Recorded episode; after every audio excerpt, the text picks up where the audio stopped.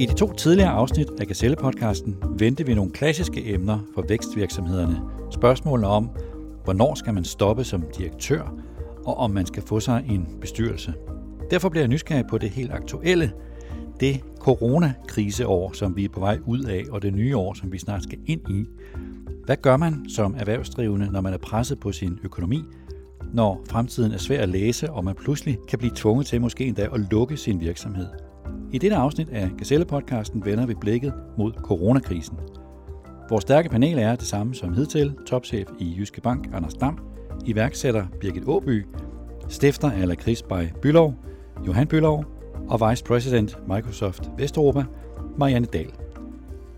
Jeg startede med at spørge Anders Dam, hvordan man som lille eller mindre virksomhed skal orientere sig ind i tidens uforudsigelighed. Jamen det er jo svært. Jeg kan næsten kun tage af egne erfaringer. Da det skete her, der fik jeg sådan en déjà vu til efteråret 2008, da Lehman Brothers brød ned. Og det mørke, der sænkede sig over økonomien. Og når man orienterede sig i dagspressen her, så var der jo en dommedagsprofetier ude omkring fald i BNP af 2-cifrede størrelse. Og så skal man jo tilbage til krigslignende forhold. Så jeg kan godt forstå, at mange blev bange. Men efterhånden som hjælpepakkerne begyndte at virke, og renten blev lav og så videre, så vi jo altså boldene falde ned i de rette kurver og en række ting reboundede. Men så er problemet nu, nu er der igen det tog hen over økonomien, og hvad gør man så? Jamen altså personligt søger jeg sådan lidt information rundt omkring, også ved fagfolk, og har spurgt nogen omkring det her vaccineværk, og det er jo ikke sandheden, man får, men det er deres bedste bud, og det er, at der seneste sommer, 2021, vil være en brugbar vaccine, men skulle altså være løst? Nej.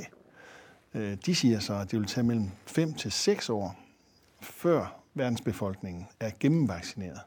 Fordi vi skal have den her vaccine, det er i hvert fald den viden, man har pt, som jeg forstår det, flere gange. Og det betyder så, at vi kan jo risikere at få en økonomi, der sådan er stop, go, afhængig af, hvordan det her smittetryk det udvikler sig.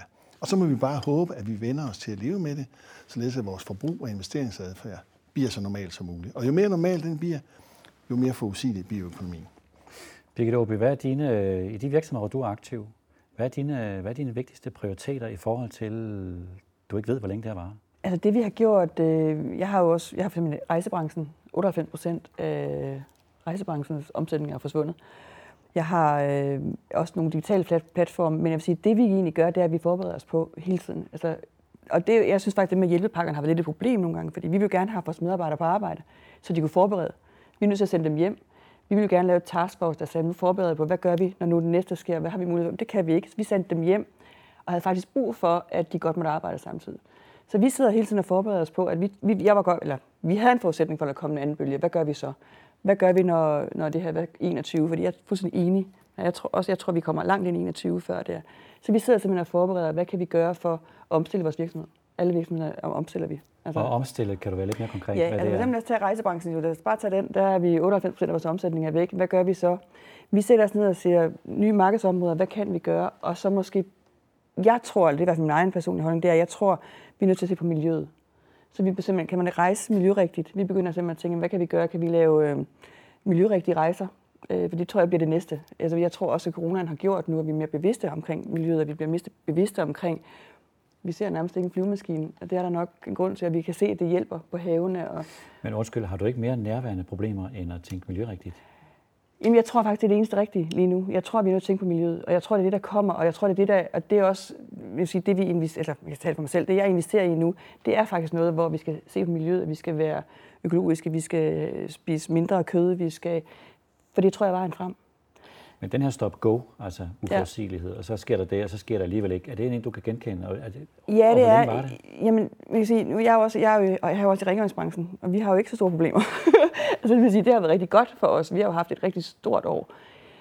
Men til gengæld så har jeg så mange andre brancher, hvor det bliver et problem. Og ja, det er et problem, og det er også et problem, fordi der er usikkerhed. Jeg tror også, som vi to talte om, Marianne, det der mere. Jeg tror, at anden bølge bliver hårdere, fordi vi kan ikke blive ved med, og der er ikke noget at tage af. Vi har ikke mere tilbage på bundlinjen. Altså dem, der har klaret sig, dem, der havde noget på bundlinjen, og dem, der ligesom nu begynder de at tage af det. Jeg tror, det bliver hårdt. Jeg tror, det bliver hårdt 21. Johan, hvordan har du oplevet det? Og så den her med, at vi ikke helt ved, vi ved ikke, hvor længe det var. Måske var det meget, meget længe. Hvordan har du oplevet det som udpræget iværksætter, at håndtere den her uforudsigelighed? Jamen altså, omstillingsparathed er helt klart nøgleordet i alt det her. Det er der ingen tvivl om, og det tror jeg også mange har konkluderet indtil nu. Jeg er født optimist, tror jeg. Jeg tror faktisk også, det er derfor, jeg er kommet dertil, hvor jeg i virkeligheden er. Jeg er opdraget til ligesom at finde nye muligheder i alt det, der opstår foran mig. Og jeg tror i virkeligheden rigtig meget på hele det der rutine kan dræbe innovation element. Som jeg ser store anerkendte ting, der har opnået store elementer, så flår man gulvtæppet væk under noget for ligesom at refinde sig selv og retænke sig selv. Og jeg tror egentlig for mig og for selskabet ud så også, var det en fantomgod mulighed for at eksekvere en digital kampagne, som først skulle være foregået om 2 og 3 år. Underforstået, at vi fjernede jo hele vores største kanal for salg over nat, primært også i travel retail, som Birgit siger, ikke? Til gengæld så er vores klart største kanal i dag digitalisering, eller den digitale platform, vores e-commerce. Så vi har set nogle nye veje. Jeg har skulle leve, og jeg har mærket mig selv som iværksætter, som jeg aldrig nogensinde har gjort før. Fordi jeg stod op 5 om morgenen og kørte ud på fabrikken og sad alene på kontoret. Jeg kørte derud, fordi vores produktion skulle holde nerven eller krispumpen i gang. Hvis vi slukkede for den, så er virksomheden tom for livsenergi. Så jeg har genopdaget mit sådan sande iværksætteri på eksekvering og nye veje. Og på vej ud af et år, hvor vi vokser 20%. Og det er jo en kæmpe energi og en kæmpe mulighed for iværksætter Danmark, som jeg ser det. Så som iværksætter har du sådan genmærket dig selv? Fuldstændig. Med nerve og med alt muligt. Vi er en større organisation i dag, end vi var. Men min berettigelse og alt det, der er rundt omkring skaberen, har været vildere end nogensinde før. Men hvis nu det her det fortsætter, ikke i 6 måneder, men i 5 år, hvordan ser det så ud i din hverdagen? Jamen, så er vi på rette vej, vil jeg sige. Så har vi ikke en plan for de næste 5 år, men vi har måske en plan, der løber 1 år eller 1,5 ind i fremtiden, som det er lige nu. Vi begynder da også at lægge planer for sådan noget som travel retail. Hvornår har vi en formodning om, at tingene kan gå ind? Muligheden i det er jo måske, at vi ikke havde en mulighed for at få en fast placering i Gardermoen eller i hvad ved jeg, men at man planlægger efter tiden og eksekverer på det, når vi kommer lidt længere frem, ikke? Men det handler om at se muligheder, i stedet for at sætte sig ned i vinterhi. Det handler om at fjerne de gamle, fashionbaserede, faste, typiske butikker nede på strøget og få lavet det om. Og dem, der har siddet i den gamle businessplan, de får virkelig over nallerne nu, ikke? Så det er det, der handler om. Kunne reagere hurtigt på det. Så jeg har haft en meget, meget stærk bestyrelse og et stærkt team rundt omkring, som har kunne holde mig lidt på sporet, for det er klart, at en iværksætter som mig springer i mange retninger for at finde svaret. Så den ballast har jeg også haft for at kunne lykkes, vil jeg sige. Marianne, du er i Microsoft, som er nærmest det modsatte af en iværksætter, i hvert fald en stor global virksomhed. I mærker jo også uforudsigeligheden i det her. Hvordan? Jeg tror, ligesom Johan har mærket sig selv eller genopfundet sig selv som iværksætter, så tror jeg i hvert fald også, at jeg og mine lederkollegaer har det samme i Microsoft. Vi er nødt til at genopfinde os selv som ledere og også som det, vi laver som virksomhed. Vi har arbejdet meget med en responsfase, en recoverfase og så en reimagine-fase. Og det, der er lidt specielt ved den her krise, det er, at man er i alle 3 faser samtidig. Fordi nu er vi jo igen i responsfasen på fase 2. De forskellige lande i Vesteuropa, som jeg arbejder med, nogle af dem er i hard lockdown igen, andre i soft, og nogle ligger stadigvæk i ret frie rammer, som blandt andet Danmark. Men vi er også i gang med reimagine. Her synes jeg, at Johan har en rigtig vigtig pointe, som jeg faktisk også ser rigtig mange danske virksomheder griber, både små, mellemstore, men også til store. Der er en kæmpe mulighed i det her. Når grundvilkårene for, hvordan man har drevet retail, eller produktionsvirksomhed, eller logistikvirksomhed ændrer sig, så er der også en mulighed for at gentænke nogle dogmer, som har siddet helt fast. Så vi ser jo mange forskellige typer af virksomheder også komme ud med de bedste regnskaber nogensinde. Og at det, som der også blev sagt fra Anders' side, slet ikke slog lige så hårdt, som vi troede tilbage i marts måned. Og sådan har det også været i Microsoft. Vi troede selvfølgelig også, at vi så ind i en hård fase.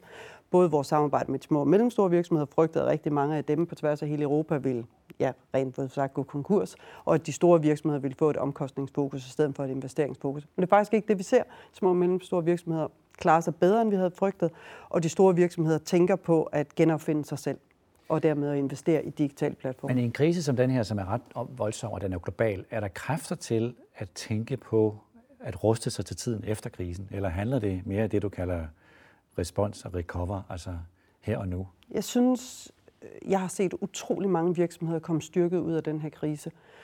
I ret forskellige industrier og ret forskellige størrelser, fordi de faktisk har brugt det som en mulighed til at gentænke sig selv. Og jeg tror, det gode er her, at vi kommer fra en krise efter plus 10 års reelt set, hvor det er gået fremad. Og det vil sige, at virksomhederne var ressourcestærke. der var både kapital og kompetencer, og man havde fået lavet nogle gode langsigtede strategier. Så da det her kom, så var man i en god situation. Var det kommet umiddelbart efter finanskrisen, som Anders pegede på, så var det blevet virkelig systemisk og dyb. Men fordi man kom ud fra en stærk position, så ser jeg egentlig, jeg ser ikke lige så bekymret på det, som jeg gjorde for et halvt år siden. Men jeg tror på det menneskelige plan, tror jeg, det begynder at blive svært.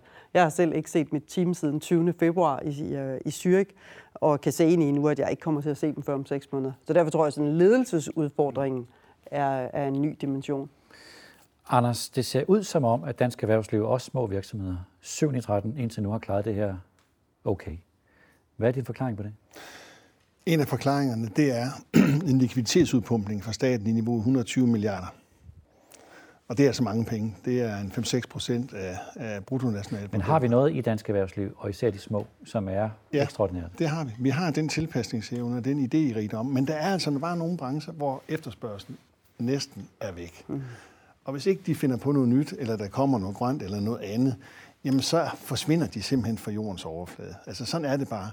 Og det er stærkt uheldigt. Men det er klart, når man pumper så mange penge ud, så kommer styrkeprøven jo, hvis man vil suge de penge op igen i starten af det nye år. Fordi vi skelner hos os meget mellem, virksomheden har en flot likviditet, ja, men hvordan ser rentabiliteten ud? Og vi har altså 60.000 CVR-numre, vi skal igennem. Vi har været igennem alle dem over 5 millioner i omsætning. Med hele underskoven, der kan der godt være lidt større problemer, end vi regner med. Men vi prøver selvfølgelig at jagtage det så godt vi nu kan, og har jo også fundet ud af, hvor, om jeg så må sige, hvor æblerne er faldet ned i skålen. Hvor er det? Problemerne er i, hvilken brancher er det. Der kommer et stærkt omkostningsfokus. Det gør det også hos os selv. Plus, jeg vil sige det på den måde, den der med at retænke sig selv. Altså, vi går og siger til os selv, at det, der normalt har taget 3 år i Jyske Bank at implementere ny teknologi, det har taget 3 måneder. Ja. Vi er alle sammen totalt ændret adfærd, også selvom vi næsten alle mænd er på arbejde. Relationen til kunderne, tankesæt omkring vores afdelingsnet, hele måden, vi tænker digital relationsbank på osv., det er bare blevet presset ind. Og det er jo det, der er så genialt ved vores markedsøkonomi, at den har de der evner, uanset hvor hårdt man er ramt. Evnen til at tænke rigtigt. Nogle vil så ramme forkert på markedspladsen, men mange vil også ramme rigtigt. Og så er vi så begunstet i Danmark af mange små og mellemstore virksomheder, også ejerledede virksomheder, som yder kæmpe bidrag til det her samfunds ved og vel, og som jo for manges vedkommende absorberer det profittab, der bliver i en kortere eller længere periode, mens de retænker og finder andre veje. Men vi skal passe på med at tro, at det her det er gået over godt, fordi det er altså en gave, vi har fået på en likviditet, blankokredit fra staten på 90-100 milliarder kroner. Ja, men vi har vel også, i hvert fald det vi ser på os selv, vi får også ryddet op. Altså, det gør man. Og det er jo nok, altså det gjorde vi også i 8. Der ligesom, så er vi nødt til at, så bliver der fyret nogle mennesker, som måske skulle have været fyret, men fordi det er opgangstider, så får du ikke ryddet op på samme måde. Så nu begynder vi at skærpe ind, og det tror jeg er rigtig sundt. Og det er jo det, som du altså, vi begynder at sige, okay, er det egentlig godt? Er vi optimeret? Så de mennesker, der skulle have været røget ud, som sidder lidt... Og det er der jo altid. I enhver organisation sidder der mennesker, som på en eller anden måde ikke bliver set, når det går godt. Og det tror jeg også er sundt. Det tror jeg også er med til, at de små og mellemstore virksomheder, vi får lov. Fordi nu får vi ligesom ryddet op, vi får skærpet ind, vi får strammet ind igen, og nu er vi skarpe, og alle er skarpe, fordi vi har ikke råd til at have nogen siden, der ikke er skarpe. På samme måde, som når vi har opgangstid. Men det er måske en af de unikke ting i Danmark, både det Birgit og Anders er inde på, det er fleksibiliteten i vores arbejdsmarked, og som gør, at vi ligesom hurtigere kan justere os i sådan nogle situationer her. Der er jo rækker andre europæiske markeder, der ikke har den fleksibilitet i arbejdsmarkedsforholdene, og derfor kan reagere langsommere. Ja, de stivner simpelthen og dør i omkostninger. Ja. Ja. Og så synes jeg også, noget af det, der kendetegner ved for de virksomheder, jeg kender til, og jeg kender mange, det er, at medarbejderinvolveringen er meget stor og indsigtsfuld for dem, der virkelig vil tage fra i virksomheden og sørge for, at den kommer godt igen. Vi ved godt, at vi er afhængige af hinanden. Ja. Men så synes jeg, både Birgit og Johan er også inde på det her med sustainability eller grøn omstilling. Det er jo også en megatrend i øjeblikket, altså en global trend, og der var danske virksomheder relativt langt fremme, så der tror jeg, at det er et andet punkt, hvor vi faktisk har kunnet komme styrket ud af den her krise i forhold til andre lande. Johan, i den situation, du er i nu, og selvom du redegjorde for de ting før, så er du selvfølgelig gætter på, som alle andre også, trods alt under et vist pres. Har du kræfter til i den her situation at tænke på tiden efter corona? Altså, hvordan skal din konkurrencefordel se ud efter corona? Hvordan ser din virksomhed ud efter corona? Har du kræfter til allerede nu at tænke på det? Ja, til dels. Altså, hvis der er nogle af tingene, der hænger sammen. Nu snakker vi lige lynhurtigt om den digitale udvikling tidligere, og den vil jo nægteligt hænge sammen. Altså den vil fortsat vokse, tror jeg. Og det er vores totale fokus i dag at lægge en plan for den nu, eksekverende hurtigt og flytte salg over i den kanal. På lang sigt var det egentlig også det, vi gerne ville. Altså vi har nogle driver ind under vores forretning, eller i de forretninger, jeg involverer mig i, som skal skabe succes. Og en af dem for Lekris, det er jo ordentligt set at lære verden at elske Lekris, men at drive det i hele verden via en e-commerce, det har sin fordel, det kan vi alle sammen blive enige om. Så vi er faktisk blevet styrket i vores driver nummer 1, kan man sige, og i dag er det så vores hovedpuls over til salg.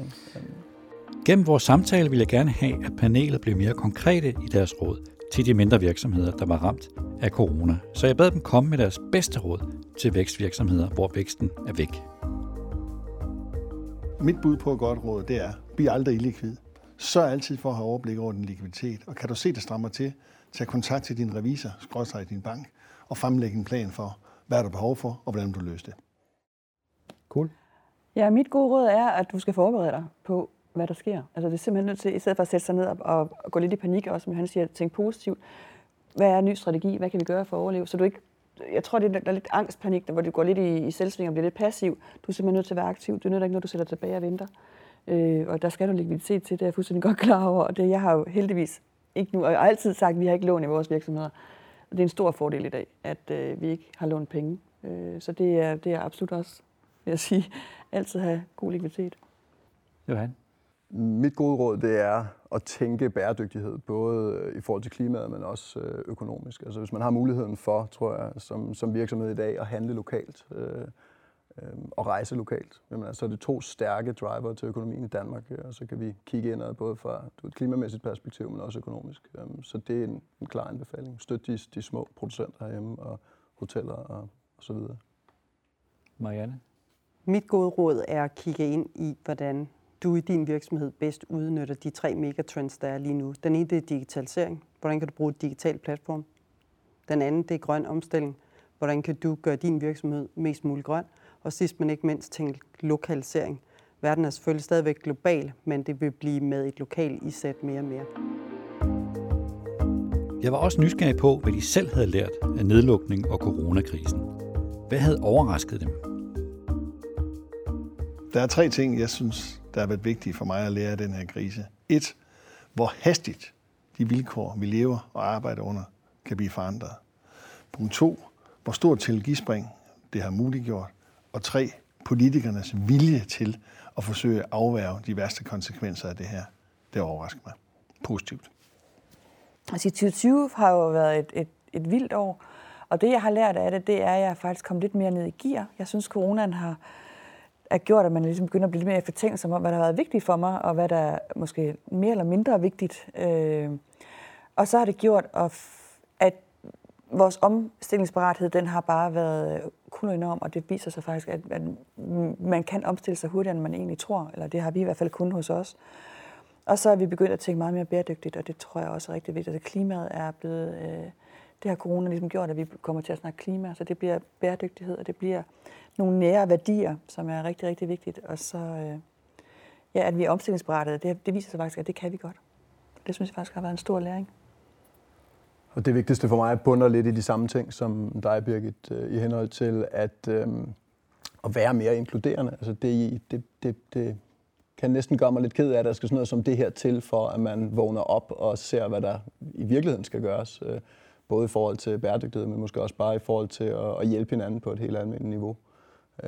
Det er en eye-opener for mig, og det vil jeg prøve at få det næste stykke tid til ligesom at afspejle i den måde, jeg driver mine forretninger på.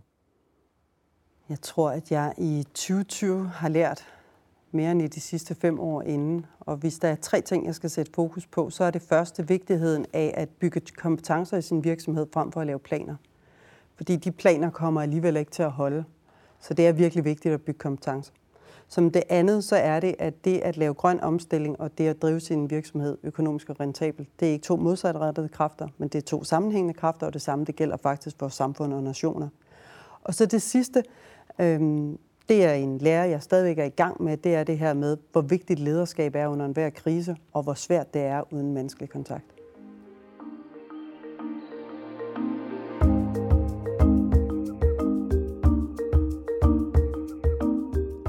Det var alt, hvad vi havde valgt at bringe i dette afsnit af Gazelle-podcasten. Mit navn er Niels Lunde, chefredaktør på Børsen, Vi håber, du vil lytte med i næste afsnit. På genhør.